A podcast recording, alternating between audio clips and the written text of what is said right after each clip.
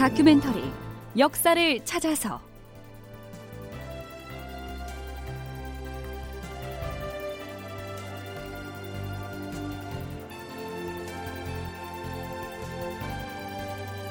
제 802편 이성계의 어진을 반출하라. 극본 이상락 연출 최홍준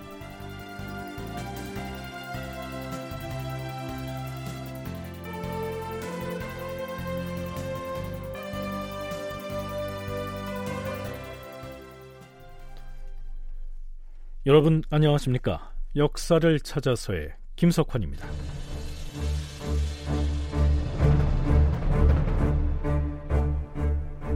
이순신이 거느린 전라 좌수영의 함대는 임진년인 선조 25년 7월 6일에 전라 우수영의 이역기 함대와 함께 경상도로 출전합니다.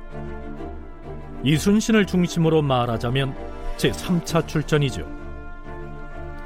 남해의 노량에서 경상우수사 원균과 합류해서 3군 연합군을 결성한 조선의 수군은 드디어 7월 8일에 한산도 앞바다로 출격합니다. 연합군은 이순신의 지휘 아래 견내량 해안에 정박해 있던 일본 함선들을 바다로 유인해내서 그 유명한 하객진 전법으로 크게 무찔러 대승을 거둡니다. 이 싸움이 바로 우리가 잘 아는 한산도 대첩이죠. 그리고 7월 9일에는 일본 함선 40여 척이 정박해 있던 진해 안골포로 출전하는데요. 이순신은 조를 나누어서 교대로 드나들면서 함포 공격을 가하는 요즘식으로 표현을 하자면 기동 타격 대식 공격으로 역시 큰 승리를 거둡니다. 제3차 출전의 두 번째 해전에 해당하는 이 싸움을 역사에서는 안골포 해전이라고 부르게 됩니다. 자, 이 두 차례 해전을 통해서 무려 115척의 일본 함선들을 격파하는 전과를 올린 것이죠.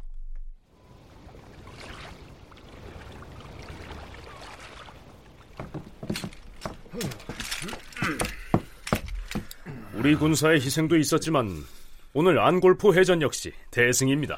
좁은 해안을 교대로 드나들면서 함포로 타격을 가하는 전략이 주요했어요. 하지만 배를 버리고 무트로 도망친 왜적이 상당수인데 그들을 추격해서 죽였어야 하는데 어찌할 수 없는 일이지요.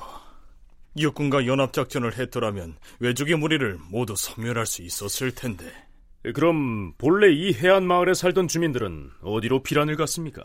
백성들은 왜구들을 피해서 모두 높은 산이나 험한 골짜기로 들어가서 연명을 하고 있는 형편이죠. 음. 자, 오늘은 하루 종일 싸우느라 병사들도 지쳤을 터이니 이만 전투를 종료하고 함대를 안전한 곳으로 물려서 휴식을 취합시다. 안골포에 아직 우리가 깨뜨리지 못한 외적의 작은 배 몇 척이 남아 있습니다. 그 소형 선박대를 마저 깨부수고 불태운 뒤에 철수를 해야지요. 아니요. 그렇게 하면 안 됩니다. 아니, 우리가 철수하고 나면 언덕 위로 올라갔던 왜구들이 야밤에 다시 내려와서 그 소형 함선들을 타고 도망을 칠 터인데 어째서? 아직까지 처부수지 못한 일본군의 소형 선박들까지 아예 불태워서 없애버려서는 안 된다. 이렇게 말한 사람은 이순신이었습니다. 이순신은 왜 그런 판단을 했을까요? 그는 이렇게 말합니다. 이곳 백성들 중에 난리를 피해서 산골짜기로 올라간 사람들이 많다고 하지 않았소. 그런데 외적의 배를 모두 불태워서 그들을 궁지로 내몰아 버리면 그 왜구들이 어디로 가겠어요? 산으로 올라가겠지요. 그리 되면 산 속에 있던 우리 백성들은 놈들의 마구잡이 사륙을 면할 수가 없게 될 것입니다. 그러니 남은 배를 불태우지 말고 그대로 두어서 일본군 패잔병들이 바다로 도망갈 출구를 열어놔야 한다. 이러한 얘기입니다. 이순신은 선조에게 올린 장계에서 안골포 해전 이후의 상황을 이렇게 보고합니다.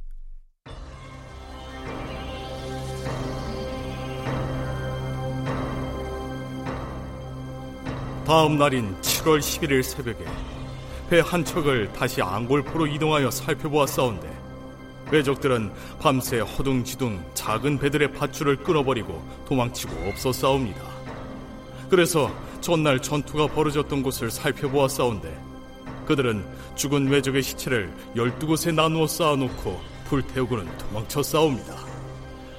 아직 타다 남은 뼈와 손발들이 어지러이 흩어져 있었으며 앙골포의 성 안파쿠노는 적들이 흘린 피가 땅에 가득하여 곳곳이 붉게 물들어 있었사옵니다. 외적의 사상자 수는 이루 헤아릴 수가 없었사옵니다. 그렇다면 조선의 수군은 별 희생을 치르지 않았을까요? 그게 아니었습니다. 이순신은 이 장계에서 한산도 대첩과 안골포 해전에서 죽거나 다친 사람의 이름을 일일이 거명하고 있습니다. 그 수가 아주 많은데요. 그 내용은 다음 시간에 살펴보기로 하죠.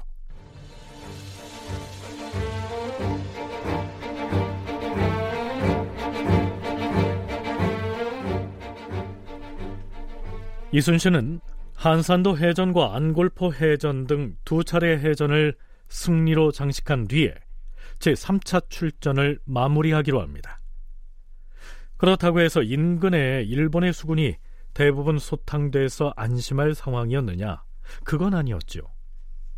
7월 10일 술시, 즉 오후 8시쯤에 적군의 정세를 살피러 갔던 경상 우수영 소속의 단망꾼 허수광이 돌아와서는 이렇게 보고합니다. 참고로 여기에 나오는 연기 연자의 연대란 높은 곳에 봉화를 올릴 수 있도록 설비를 만들어 놓은 봉화대를 일컫습니다. 장군, 제가 적군의 정세를 탐망할 요량으로 연대에 올라가는 중에 산봉우리 아래 조그만 남자에서 늙은 중을 만났습니다. 그 중과 함께 연대로 올라가서 김해 쪽의 강을 살펴보니 외적의 배들이 두 고을에 나뉘어 정박해 있는 모습이 보였습니다. 대략 100여 척은 되는 것 같았습니다. 그 늙은 중은 이렇게 말했습니다. 요 근래에는 날마다 외적의 배들이 50여 척씩 때를 지어서 들락거렸어요. 그 배들은 일본 본토를 출발해서 이 강으로 들어온 것이라오.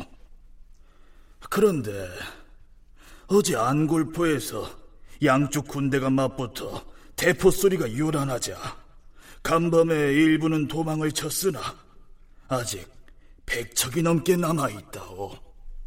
따라서 전라 좌수영과 우수영의 함대가 이대로 떠나버린다면 함선도 몇 척 없는 경상 우수영은 다시 불안한 상태에 이를 것이 뻔했죠. 그리고 더 머물 수 없는 사정이 있었습니다. 장군, 지금 전라도 내륙의 상황이 심상치 않습니다. 왜 그러느냐? 무슨 일이 있다고 하느냐? 그동안 금산에 진을 치고 있던 외적이 우리 의병들의 방어망을 돌파하여 전주 쪽으로 향하고 있다고 합니다. 뭐라? 어떤 사람은 외적이 이미 전주성 인근에 이르렀다고도 합니다. 좌수사, 그럼 우리가 마냥 여기 머물러 있을 수는 없지 않소? 그렇습니다. 더구나 준비해온 군량도 다 떨어져 가는데 여긴 타도인지라 군량 보충하기도 어렵고 일단 우리 전라 좌우 소영의 군사는 함대를 이끌고 본영으로 돌아갑시다. 그러면 한산도에 갇혀 있는 외병들은 저대로 두고 가자고요? 여기에서 전라 우수사 이역기가 한산도에 갇혀 있는 외병이라고 했습니다. 그 상황은 이렇습니다. 안골포 전투가 끝나고 다시 한산도에 도착하여 살펴보니 그곳으로 피해 올라갔던 외적의 무리가 연일 굶어 걸음도 떼지 못할 정도로 지쳐서 해변에 골아떨어져 있었다. 그러자 거제도의 군민들이 네 명의 머리를 베었다. 나머지 400여 명은 빠져 도망갈 길이 없었으므로 마치 새장 속에 갇힌 새와 같았다. 그래서 이순신은 경상우수사 원균에게 이렇게 말하죠. 우리는 이제 전라도로 돌아가야 합니다. 허면 지금 한산도에 갇혀 있는 왜군 패전병들은 어찌하면 좋겠소? 그들은 굶주려서 죽은 목숨이나 마찬가지니 경상 우수사께서 거제 군민들과 함께 포위하고 있다가 모두 쳐 죽이고 목을 베십시오. 그런 다음 몇 명의 목을 베었는지 전라 좌수영으로 공문을 보내서 보고를 해주십시오. 음, 그렇게 하지요. 그랬었는데요. 원규는 이순신의 기대를 저버립니다. 원균으로부터는 아무런 공문도 오지 않았고 40여일 뒤에 벌어진 부산포 해전 때 가서 물어보니까 그 패잔병들이 모두 도망쳐 버렸다는 것이었습니다. 이때 이순신은 선조에게 올린 장기에서 원균을 극렬하게 비난합니다. 전하, 한산도 해전 때 화살에 맞아 부상당한 400여 명의 외적 무리가 산으로 올라가서 마치 장롱 속에 갇힌 꼴이어 싸웁니다. 그래서 신이 원균에게 거제 주민들과 함께 사방을 포위하고 있다가 모조리 잡아 죽이라고 당부하고서 함대를 이끌고 돌아갔던 것이옵니다. 그런데 원균은 외적의 패들이 많이 몰려오고 있다는 잘못된 소문을 듣고서 겁을 집어먹고는 포위를 풀고 철수해 버려 싸웁니다. 그러자 섬으로 올라갔던 외적들은 나무를 찍어내어 뗏목을 만들어 타고 전부 거제도로 건너가 버려 싸웁니다. 그 왜구들은 소단에 든 고기나 마찬가지였는데 400명이나 되는 외적이 어찌 도망가게 방치할 수 있단 말이옵니까? 통분을 금치 못하게 싸웁니다. 이렇듯 이순신은 원균에 대한 감정을 격하게 토로하고 있습니다. 이순신이 원균에 대해서 증오에 가까운 분노를 드러낸 기록은 이뿐만이 아닙니다. 광주 전남연구원 김만호 연구위원의 얘기입니다. 난중에 읽어보면 처음에는 뭐 이순신이 원균에 대해서 무슨 뭐 참을 수 없다 분노를 금치 이런 멘트는 잘 안 나오거든요. 근데 어느 중간 시점부터는 어, 이순신의 난중에게서는 정말 거의 한두 번을 제외하고는 이, 그 원균 얘기할 때는 정말 부정적인 내용만 많이 씁니다. 뭐 술에 취해서 뭐 안 나왔던 뭐 토했다든지 뭐 분노를 참을 수 없던 이런 멘트들이 너무 사이가 안 좋지 않냐 할 정도로 난중에 이렇게 반복적으로 나오는데 그게 사실은 워낙 유명하니까 조정에서도 둘이 조금 임지를 바꿔야 되지 않냐. 그래서 나중에 이제 또 그 원균이 전라도로 가잖아요. 그래서 이런 걸 보면은 그 정도로 이 지휘관들 간의 관계도 조금 중요하게 생각했던 거죠. 조정에서. 한산도의 왜군 패잔병을 놓아준 문제만이 아니었지요. 한산도 대첩에 대한 이순신의 장계에는 이러한 대목도 나타납니다. 전하, 신의 여러 장수들이 뵌 외족의 머리 아흔 개는 왼쪽 귀를 잘라서 소금에 담가 괴짝 속에 넣어 올려 보내옵니다.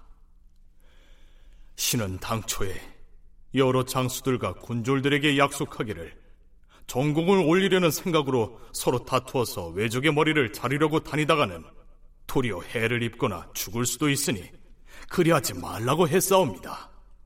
이미 적을 죽였다면 머리를 자르지 않아도 전공을 평가할 때 힘껏 싸운 사람은 으뜸가는 공로자로 치겠노라고 약속을 했사옵니다. 하운데 경상 우수영 원균의 부하들은 전투 중엔 작은 배를 타고 뒤에서 구경만 하고 있다가 우리가 척선을 30여 척이나 깨뜨리고 나자 구름같이 달려들어서 외적의 목을 베느라 혈안이 되었고 아, 기본적으로 이순신이 어떤 전공보다는 전투에서 대한 승리에 우선했다고 분명히 말씀드릴 수 있습니다.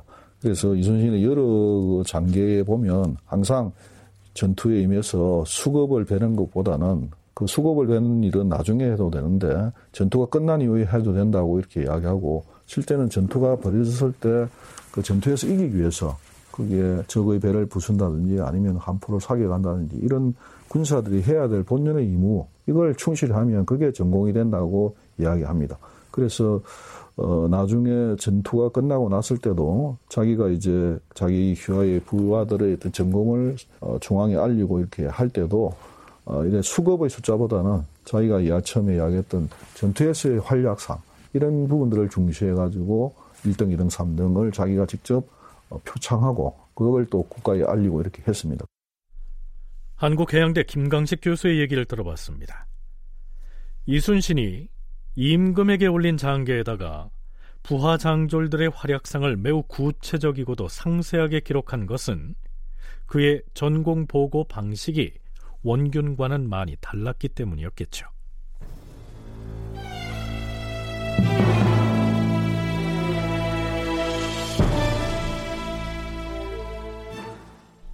한편 여기는 의주 행제소.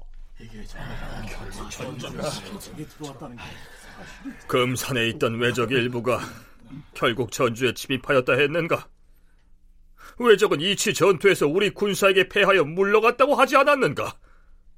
그 보고가 거짓이었단 말인가? 아니옵니다, 전하.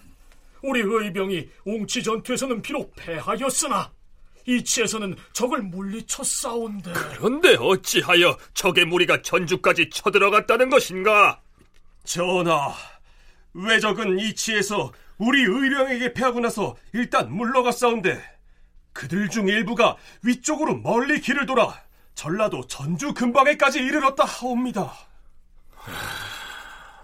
이제 전라도까지 왜적의 수중으로 떨어지면 이 나라가 전하, 아직은 안심하시옵소서. 왜적이 몰려오자 전주 사람인 전 성균관 전적 이정란이 고을에서 모집한 의병들을 이끌고 전주성에 들어가 방어 태세를 갖추었어. 전라감사 이광은 뭘 하고 있었다 하는가? 예, 전하. 전라감사 이광은 성박 용암대 쪽에 진을 치고서 낮이면 의병을 설치하여 산골짜기에 깃발을 가득하게 세우고 밤이면 횃불을 줄지어 세워 외적을 교란하고 있다 하옵고. 네. 여기에서 말하고 있는 의병이란 군사가 있는 것처럼 거짓으로 꾸며서 세워놓은 것을 일컫습니다. 아, 말하자면 허수아비를 세워서 군사가 많은 것처럼 속였다는 얘기죠. 또한 전주성에 들어간 이정란이 군사를 엄히 단속하며 방비 태세를 갖추자 왜적이 대적하지 못할까 두려워하여서 감히 공격하지 못하고 퇴각하였는데 이후로 다시는 침입하지 못하였다고 하옵니다. 하... 그렇게 해서 일단 위험한 고비를 넘겼다고는 하나.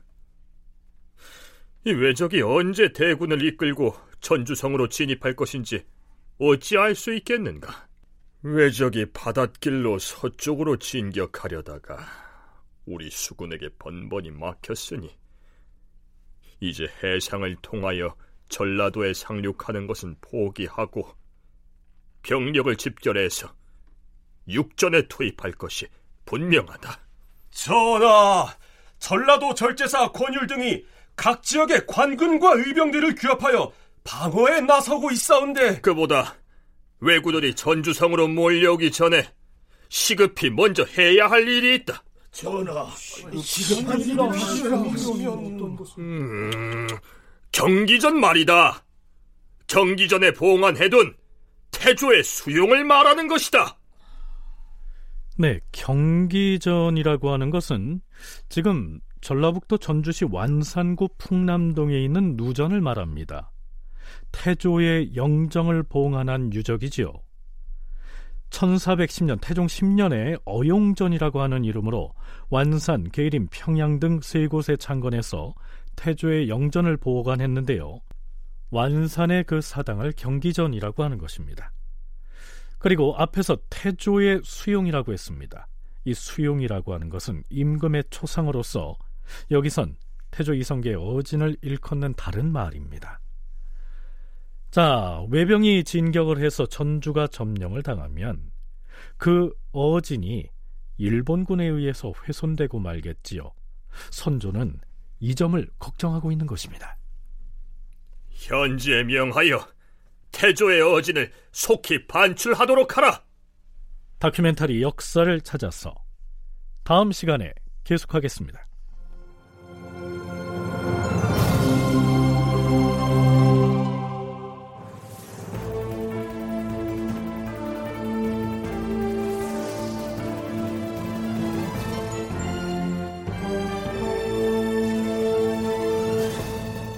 다큐멘터리 역사를 찾아서 제 802편 이성계의 어진을 반출하라 이상락 극본 최용준 연출로 보내드렸습니다.